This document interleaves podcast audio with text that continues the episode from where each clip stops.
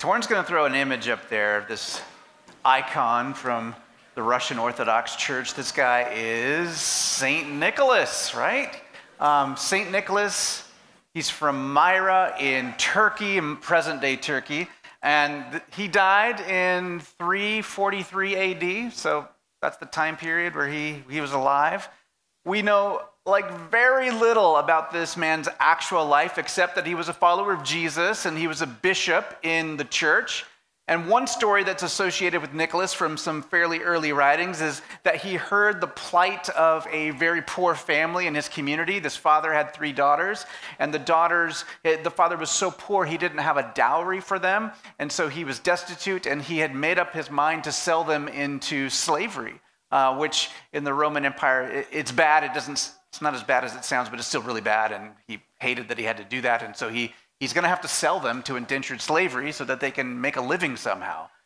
St. Nicholas hears about this apparently, and at night, what he does is he takes some gold and he puts it in a bag, and on three consecutive nights, he sneaks a bag of gold in through the father's open window.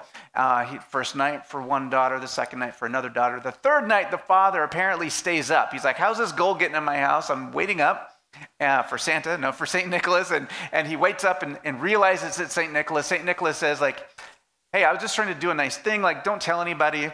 But of course, I'm telling you now because the father probably told somebody, right? So, anyway, um, that's about all the information we have about St. Nicholas from early sources. But then something happens. Over the centuries, various legends about St. Nicholas sprang up from sources ranging from uh, Eastern Europe to Germany to Poland, Italy, Holland, England, and the United States. By the 1200s, stories of St. Nicholas involved him having superpowers, like flight. I'm serious, like the original Superman. Um, he had teleportation powers in some of these writings, and he even had the ability to sometimes rescue slaves by teleporting them out of danger and into new places. It's amazing. Uh, deeper into the Middle Ages, the, uh, uh, the gift giving that was normally associated with, um, with Christmas was uh, Christian people, usually adults, would give gifts to the poor or give gifts to each other. Now, all of a sudden, gift giving gets turned into a children's thing where children get gifts and the giver is St. Nicholas. Uh, now, he didn't only bring gifts, sometimes he would bring a whip or a stick, depending on the ethical behavior of said children throughout the year. So, this is high stakes Christmas in the Middle Ages. Uh, Gerry Bowler, in his if you if you love all this stuff, there's actually this guy Gerry Bowler wrote a book called Santa Claus: A Biography, and it's it's actually really enjoyable.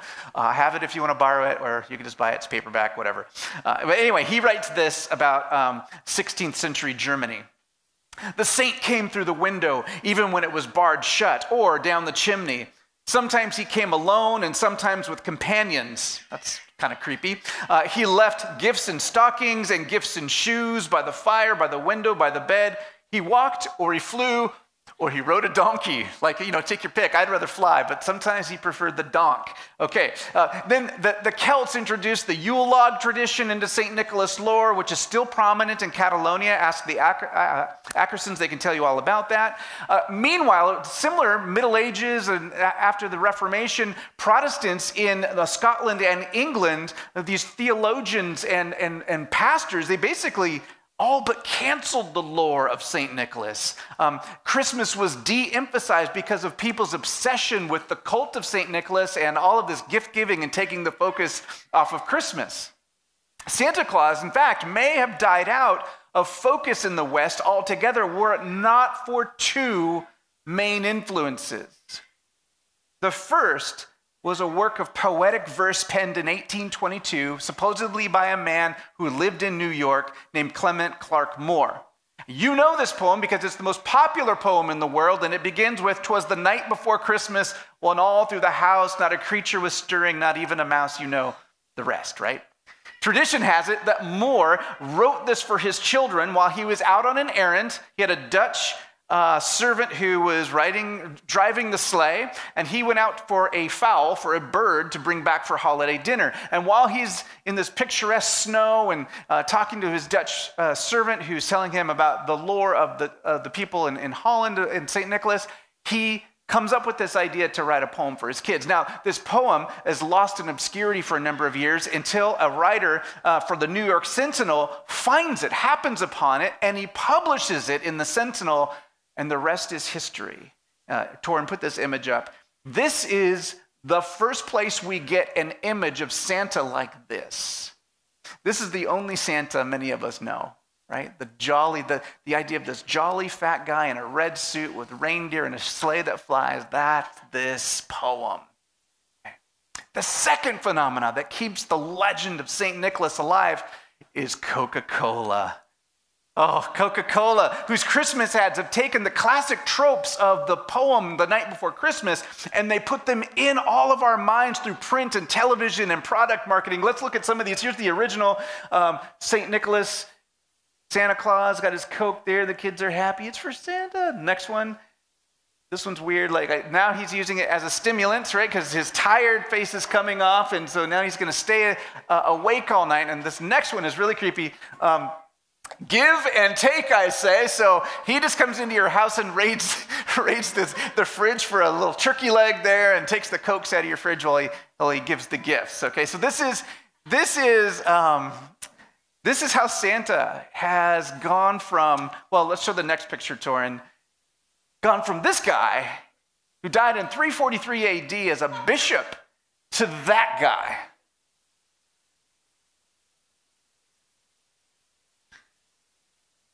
This Advent season, we've been exploring whether or not the birth narratives of Jesus are believable as we have them in Scripture. And I give full credit to Rebecca McLaughlin and her book, Is Christmas Unbelievable? Four questions everyone should ask about the world's most famous story. My sermon series is based on her book, and each of these themes for each of the sermons is literally her order of uh, chapter outlines in the book. So I give her all the credit for all of this just to get that out of the way.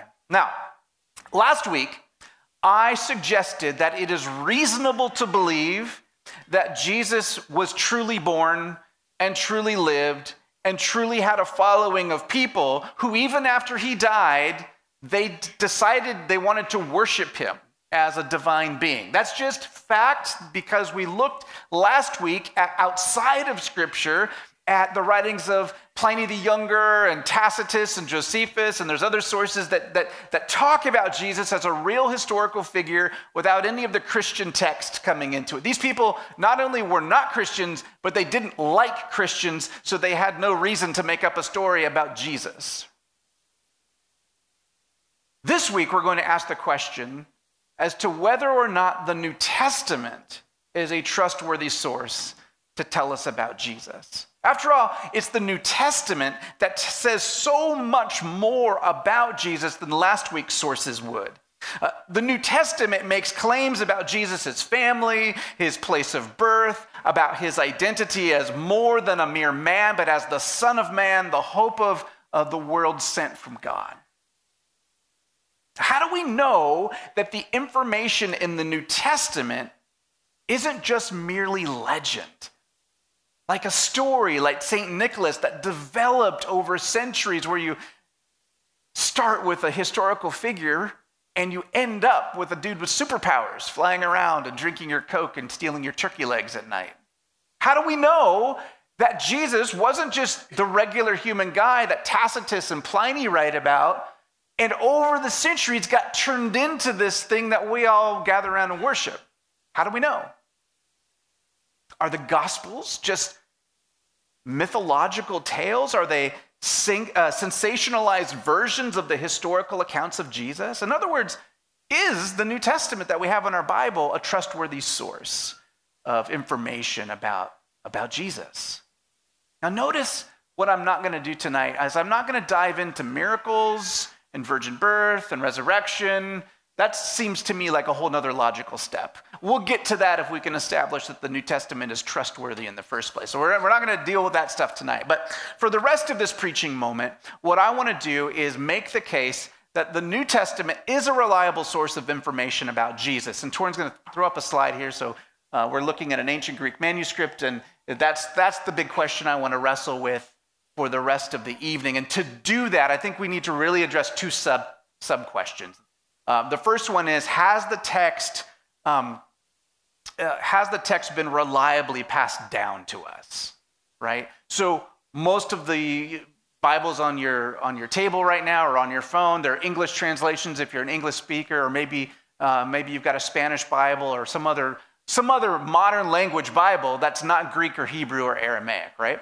And where we where do we get those translations from? What are they translating it from um, we don't have the original manuscripts so has the transmission uh, from the original Bible to what we have now, has that been reliable? And how would we even know? Okay, that's one question I feel like we just really need to wrestle with.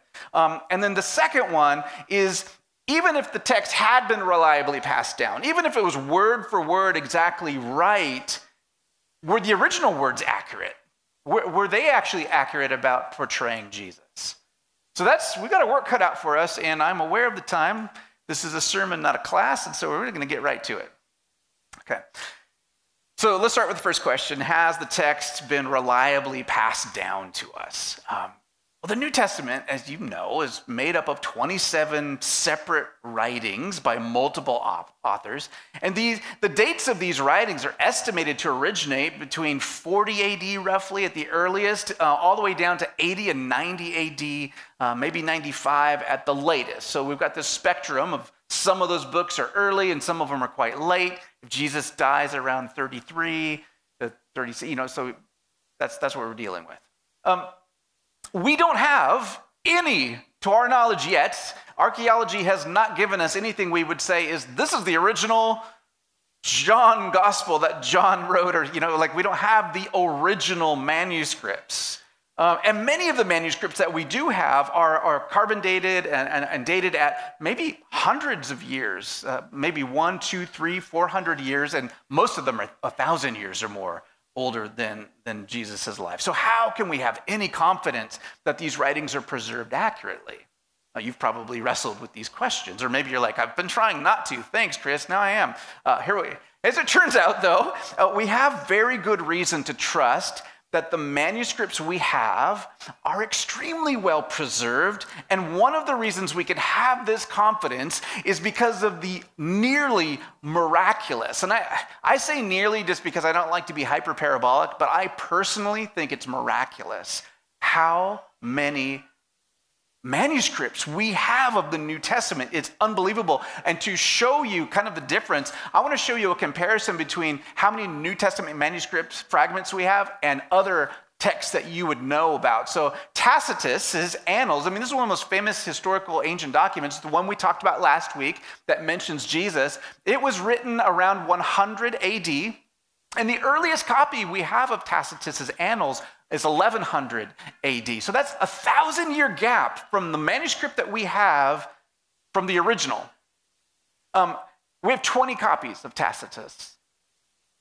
And nobody bats an eye about whether or not that's authentic. I mean, we read it and quote it and study it in school all the time. Plato uh, wrote between 427 and 347. The earliest copy we have of Plato is 900 AD. That's 1200 years gap between his original and the earliest manuscript we have. And we have seven whole copies of Plato. Um, and, and, Aristotle, 384 to, 4, uh, to 322 BC. Uh, our earliest copy of Aristotle is around 1100. That's 1400 year gap. We have about 49 uh, documents of Aristotle, and you can read Homer's Iliad. This is the, one of the best preserved ancient uh, from before Christ, and we have 643 um, documents or fragments of documents. The New Testament Bible, written between 40 and 100 AD, our earliest copy uh, is, is about 125 AD. That's a 25 year span. And we have over 24,000 fragments uh, uh, of the New Testament. We have over uh, nearly 300 to 400 complete copies of the New Testament and then hundreds and hundreds more of like the book of John or, or the book of Mark or First Corinthians. And so all of these added up to like 24,000 document uh, fragments or, or completions. It's just, it's amazing how well preserved the, the New Testament is. So we have a lot. We have a lot of these manuscripts, partials and complete of the New Testament. exponentially more than other ancient writings uh, that we rely upon as significant sources of history and, uh, and even philosophy and thinking today. But just because we have a lot of something does not mean it's trustworthy. How do we know that the scribes who made copies of the Bible didn't make a bunch of mistakes early on and then it just got perpetrated? How do we know that they didn't add legendary elements into the biblical writings? What if what we have are 24,000 manuscripts that are just wrong? That's 24,000 times as bad as the other ones. Thankfully, we can test the accuracy of our manuscript evidence in some very important ways. Uh, Pauler, uh, scholar, Peter J. Williams. Uh, Peter J. Williams, if you're interested in this stuff, so you know the book that I'm basing the sermon series on by McLaughlin, it's about 60 pages. Um, it's a nice primer. Like if you're just like, I, I would like to buy that book, it's like less than $10, it'd be really good. Peter J. Williams, if you want to look him up, he's a New Testament scholar. He gives you sort of the next level, still at layperson's terms, but it's about 140 pages. Gives you a little more footnotes, gives you a little more like development of these arguments. And he gives an, a, a, fantastic example uh, by looking at the work of, uh, of Erasmus. Have you heard of Erasmus? He was, uh, he, he, was a contemporary of Martin Luther, uh, lived in the 1500s, and he was known by historians as probably the most brilliant man of his generation. Absolutely brilliant. He was, in the Renaissance, a a Renaissance man. I mean, he was relearning uh, Hebrew and Aramaic and Greek and brought all of this stuff back. And one of the things he's, well, he's known for so many things, but one of the things I'm mentioning him for is because Erasmus put together one of the most complete, uh, well, a complete Greek New Testament uh, based on ancient manuscripts. And for the Gospels, Erasmus only had two manuscripts. He had two, and they're named one and two, manuscript one and two. Really creative. He was a genius, but maybe not creative. Uh, anyway, so uh, he, manuscript one and two is all that he had for the New Testament, and, and these these manuscripts were from the 12th century. So that's the 1100s. That's the 12th century.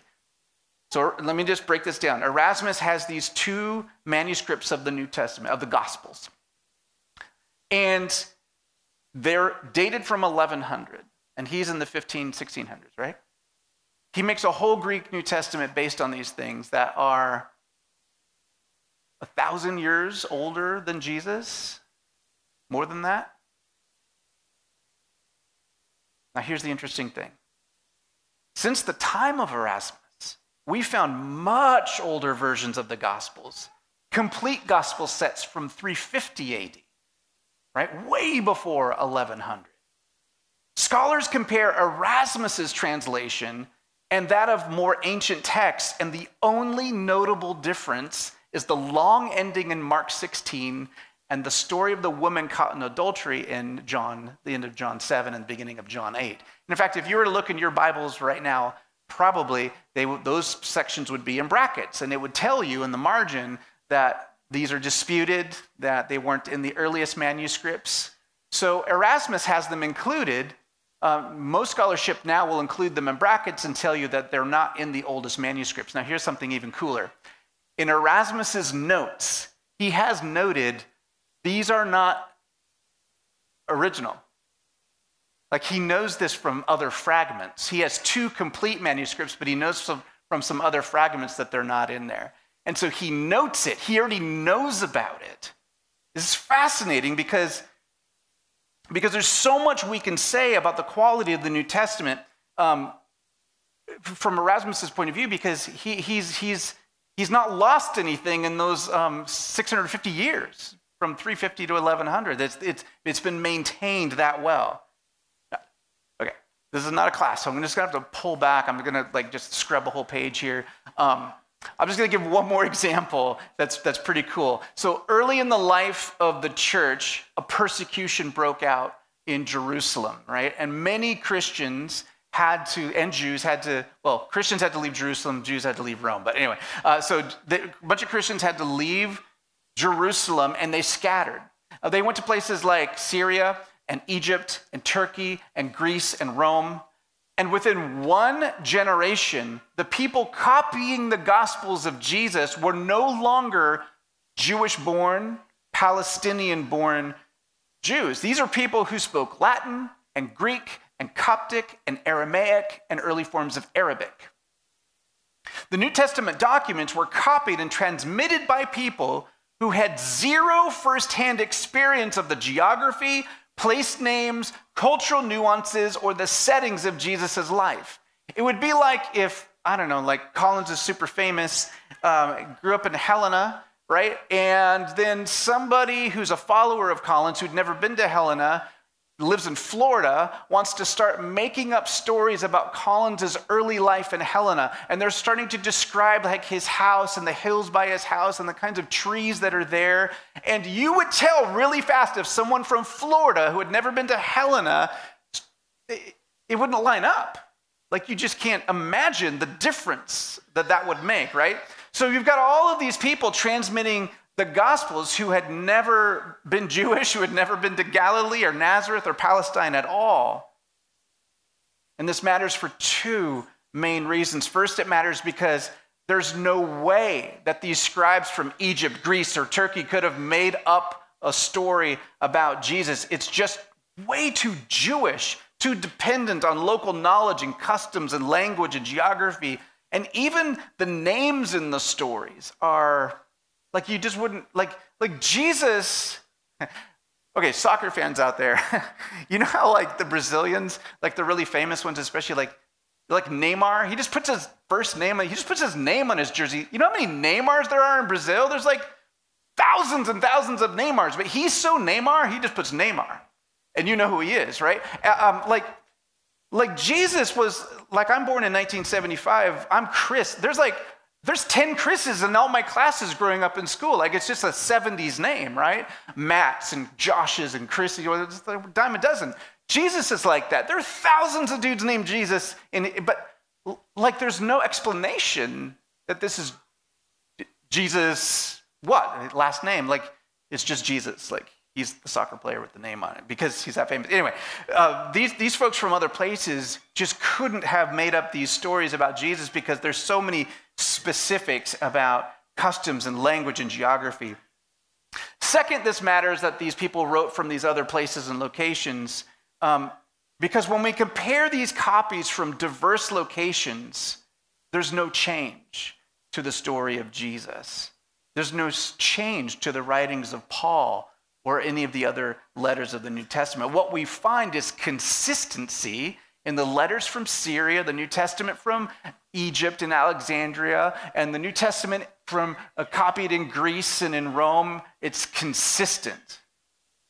So, so far we have seen that there's some good reason to trust that the Bible we have today is consistently accurate when compared to a wide variety of much earlier manuscripts, which leads us to the second question even if we can show that the New Testament manuscripts have been faithfully preserved over the centuries, how can we know that the original stories about Jesus are true and not merely the invention uh, of fiction, right? By, by a bunch of early fanatics who are like, oh man, what do we do? Our master's dead and he talked about all this cool stuff we really wanted to see happen. I know, let's make up some stuff, right? Uh, people do this all the time.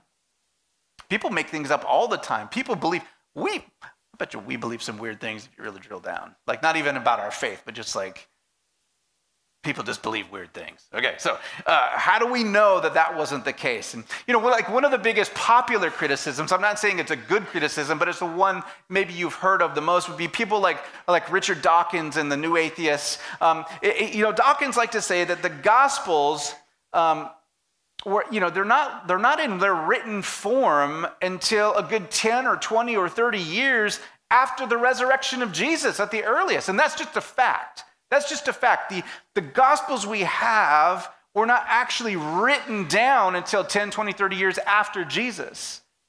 The stories were out there and people were telling them, but I mean, if they were written down, like my memory's not so good, like how, do we know that that's just not made up? And so Dawkins likes to bring up stuff like the telephone game as an illustration, right? You know, like kids sit in a circle and one kid whispers to the next kid, uh, you know, a sentence and it goes around the room. And by the time it gets back, it's so funny and so morphed. And, and, and Dawkins likes to say, like, hey man, that's like I think what's going on with the New Testament, that's why you have these apparent contradictions and you got four gospels and you got four different angles on all of this stuff. You can't trust this. You can't trust this. Well, if the gospels are based on oral transmission of the life and sayings of Jesus, how can they possibly be trustworthy? Well, as much as, as much as Dawkins and other people um, as much as they like to have fun using the telephone game to suggest a weakness in the New Testament Gospels, it turns out to really be a baseless argument on several accounts. I mean, first of all, when you think about the telephone game, if you've ever played it or tried to get your kids to play it or, or whatever, it, it, it is a game that is only fun when you get it wrong at the end. Like it's designed for you to not get the sentence right at the end. Um, so, first of all, um, the person starts with a sentence and they just usually like make it up right there in the moment. Like it has zero meaning meaning or context or plot to anybody else in the circle. You know so you might say like the pink pufferfish played pickleball in puerto vallarta. And, and usually you're saying it with a giggle because you think it's such a funny sentence in the first place. And, you, and so the, the person like that you whisper it to probably doesn't even hear it right in the first place because you're half giggling and then it's designed for failure. And the fun is in the failure, right? Uh, so no one from the circle of friends in the telephone game will ever hear the sentence out loud from the originator except for the one that it gets whispered to. Um, there's no context for the sentence. There's no meaning necessary to the sentence. And every time I've ever played that game, I try and pick the silliest sentence I can because it's part of the fun. Um, and so the game is designed to produce variance. And that's completely different from the ancient Near Eastern world in which memorization of significant teachings, especially the teaching of one's master or rabbi, would have been the accept, uh, expectation for a disciple. You know, by age 13, most Jewish boys in Jesus' day had large sections of the Hebrew scriptures memorized. You know, my home library right now, I was thinking about it, I bet you I have more books available to me from my swivel chair in either direction like, gotta have over a thousand volumes in my home library. I probably have more books available to me than the Apostle Paul ever had.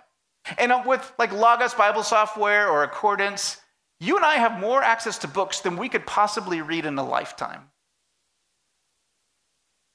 I don't need to memorize stuff. I'm pretty bad at it, as it turns out. I mean, I can develop that skill. I used to memorize more things, but now I'm just like, ah, I'll look it up.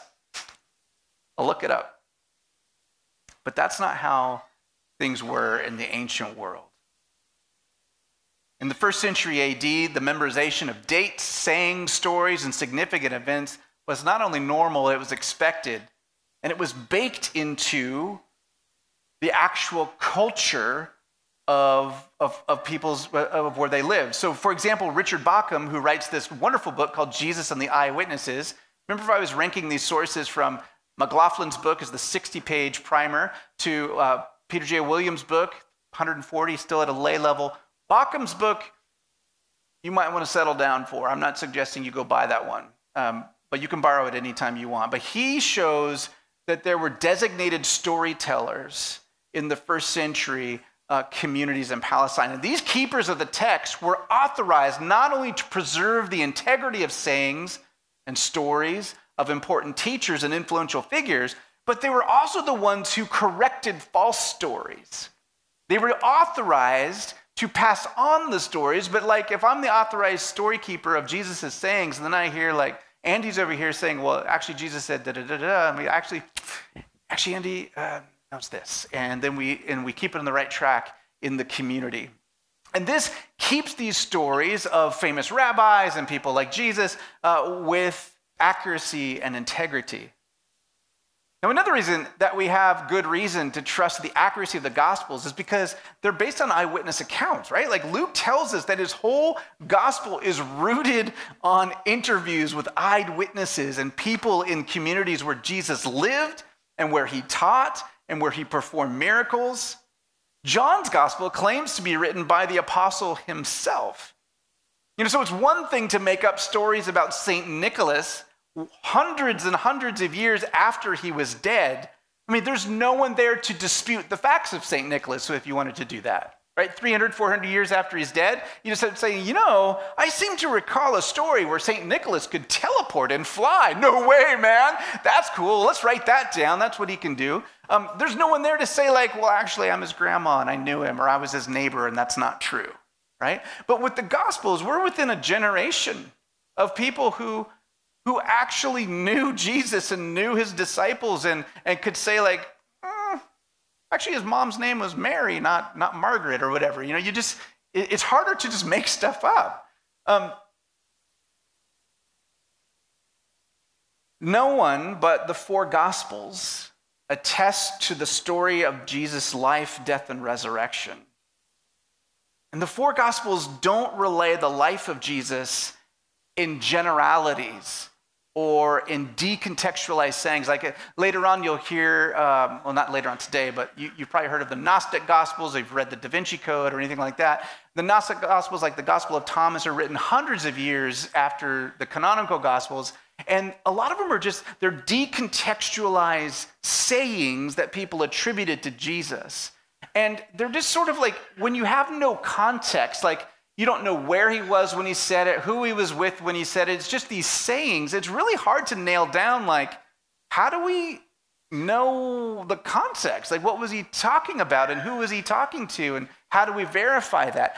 What's unique to the four Gospels is how specific they are. Um, they root the events of Jesus in specific places and communities, they name specific people. And scholars call this a mark of authenticity that they call disambiguation. It's the opposite of ambig- ambiguity, right? It's disambiguation. Um, so, for example, Matthew writes of Joseph the carpenter who was betrothed to Mary, lived in Nazareth. I mean, this is written while all those people are still alive. So, so people from Nazareth could verify yeah, there's a guy named Joseph.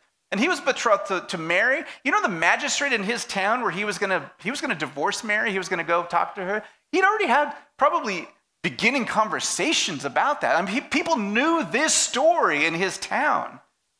Or there's the specific town of Capernaum where Simon Peter lived with his mother. Jesus stayed there and then healed Simon's mother. That place, I do remember in the summer when I was preaching through Mark's gospel and we hit that passage, that place is preserved today. And there's still a worshiping community there. Why would that be? Because, because people like that knew Jesus preserved it over centuries and centuries and centuries. It's, it's amazing. The Gospels are full of disambiguations. Joseph of Arimathea, Zechariah the priest, Simeon and Anna, Nicodemus the Pharisee, Simon who was charged with carrying the cross of Jesus, and then Mark just blows out, oh, and he's the dad of Alexander and Rufus. No last name, no like, hey, reader in the 21st century, you should know Alexander Rufus. He doesn't put that in there because the original audience was like, oh, Alexander and Rufus. We know them. It's a disambiguation. Eyewitnesses, and specifically in the, uh, specifically in the Gospels, guard against the theory that these stories were just made up and sensationalized. The people mentioned in the stories, many of them, were still alive and could be questioned by skeptics and the gatekeepers of the storytellers, right? Those authorized people. Now, I'm just scratching the surface for this case for the reliability of the Gospels and the case for the New Testament as a whole. If that's something that interests you, I can load you up with other resources, but I don't really have time right now. I just think that those are some really good, uh, really good points to, to have this morning or this evening. But I'm going to close with one last one just for the sake of time. One of the markers of authenticity that scholars of ancient texts, not just the Bible, um, use to help determine whether or not they're authentic is the test of embarrassment. The test of embarrassment. And basically, it goes like this the more embarrassing details about the author's main subject or the hero of the story, the more likely it is to be true. Because if you wanted to make up a religion or you wanted to make up a story about a, a false hero, you're not going to put things that would bring shame upon him or her, shame on their family, or shame on their movement. If you were going to invent a, a story to convince a bunch of Jewish people that the Messiah had come, you would not invent the story of Jesus. The Gospels are full of embarrassing details that faithful Jews and Greeks and Romans would find extremely uh, offensive and embarrassing. So, like, for example, a Messiah born to unwed parents, where that's mentioned like in the Bible multiple times, um, who never fought or won a battle. It's Like, what kind of Messiah is that? Uh, who was falsely arrested and then tried uh, uh, as, a, as an insurrectionist. That's not what messiahs do. That's not their, their career arc, right? Um, this guy, Jesus, who was then executed in the most humiliating way possible by the Romans, the one that the Messiah was hoped to defeat was the Romans. So having him crucified by the Romans is, is embarrassing. To have Peter, the eventual leader of the church movement, the man who denied Jesus three times, that listed in scripture, that's a huge mark of embarrassment. And you have to take that a step further because our kind of like Bellingham 21st century kind of softy culture, like we're real big on wanting to extend forgiveness really fast. We're really big on, and I, you know, I like that. I like that impulse. I don't like to be a hard guy. Uh, but in the ancient world, man, there's the, forgiveness was a novel idea that you could betray your leader and live, let alone like be included back in the community. Unbelievable. They would read that and say, that cannot be real. That's no lead. I would never follow this guy, Peter, uh, for denying his master three times.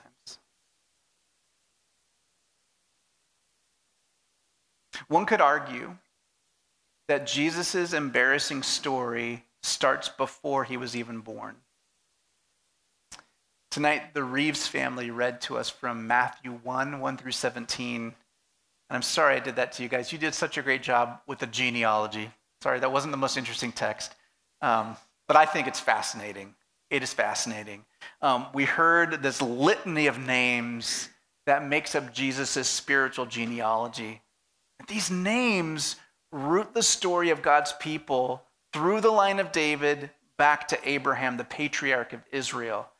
And it's a very, okay, doesn't, on the surface, it doesn't pass the criteria of embarrassment. Because if you could show that Jesus had this lineage back to Abraham through the line of David, that's pretty dignifying. That's Messiah quality stuff, except for some details. Um, because this genealogy includes women. And Jewish genealogies didn't do that, like ever. Um, it's not until actually the diaspora that actually Jewish people today are mostly known through their mother's line. And that was a significant shift when they started to kill off men. But prior to the diaspora, it was the men's line. And you would never mention a woman in a genealogy. Jesus has four mentioned in his genealogy. And it gets more embarrassing for Jesus because these women are not just women, but they're non Jewish women. Where you've got Tamar, the Canaanite, uh, sworn en- enemies of Israel. Uh, she pretended to be a prostitute to win over her father in law's affections to give her a son because he was such a. Anyway, that's another story. He was a jerk. Um, you've got Rahab from Jericho. I mean, this is the city that, that you know, God had them tear the walls down with, you know, so Jericho, that's not a friend of Israel, but Rahab is in Jesus' genealogy, and she was a prostitute, and she's known for her faith in, um, in, in helping hide the spies, and she joins the people of God. Uh, you've got Ruth the Moabitess. The, the, Moabites were probably more hated than the Canaanites. Um, betrayed the Israelites, wouldn't let them pass through. Ruth was this great woman of, woman of faith, but she was also like, if you just have a, an educated reading, reading of the book of Ruth, how to put this, Ruth was sexually aggressive towards Boaz. Let's just put it that way. She was a forward woman, uh, which would have been scandalous, right? It would have been embarrassing for the Messiah to have this woman. And, and then you've got Bathsheba, who's the wife of Uriah the Hittite, uh, married to him, uh, and, and, then had slept with King David, um, which I think that the whole story about abuse of power and sexual assault on David's per- perspective. But you're a first century Jew, man, religious leader reading this genealogy, you're thinking, Bathsheba is not a clean person. Right? This is embarrassing to have it genealogy.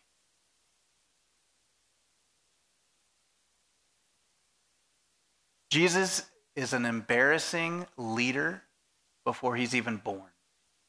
But then to pile it on, the birth story of Matthew adds that Joseph, his adopted father, was going to divorce Mary because she was pregnant before they came together. That's embarrassing.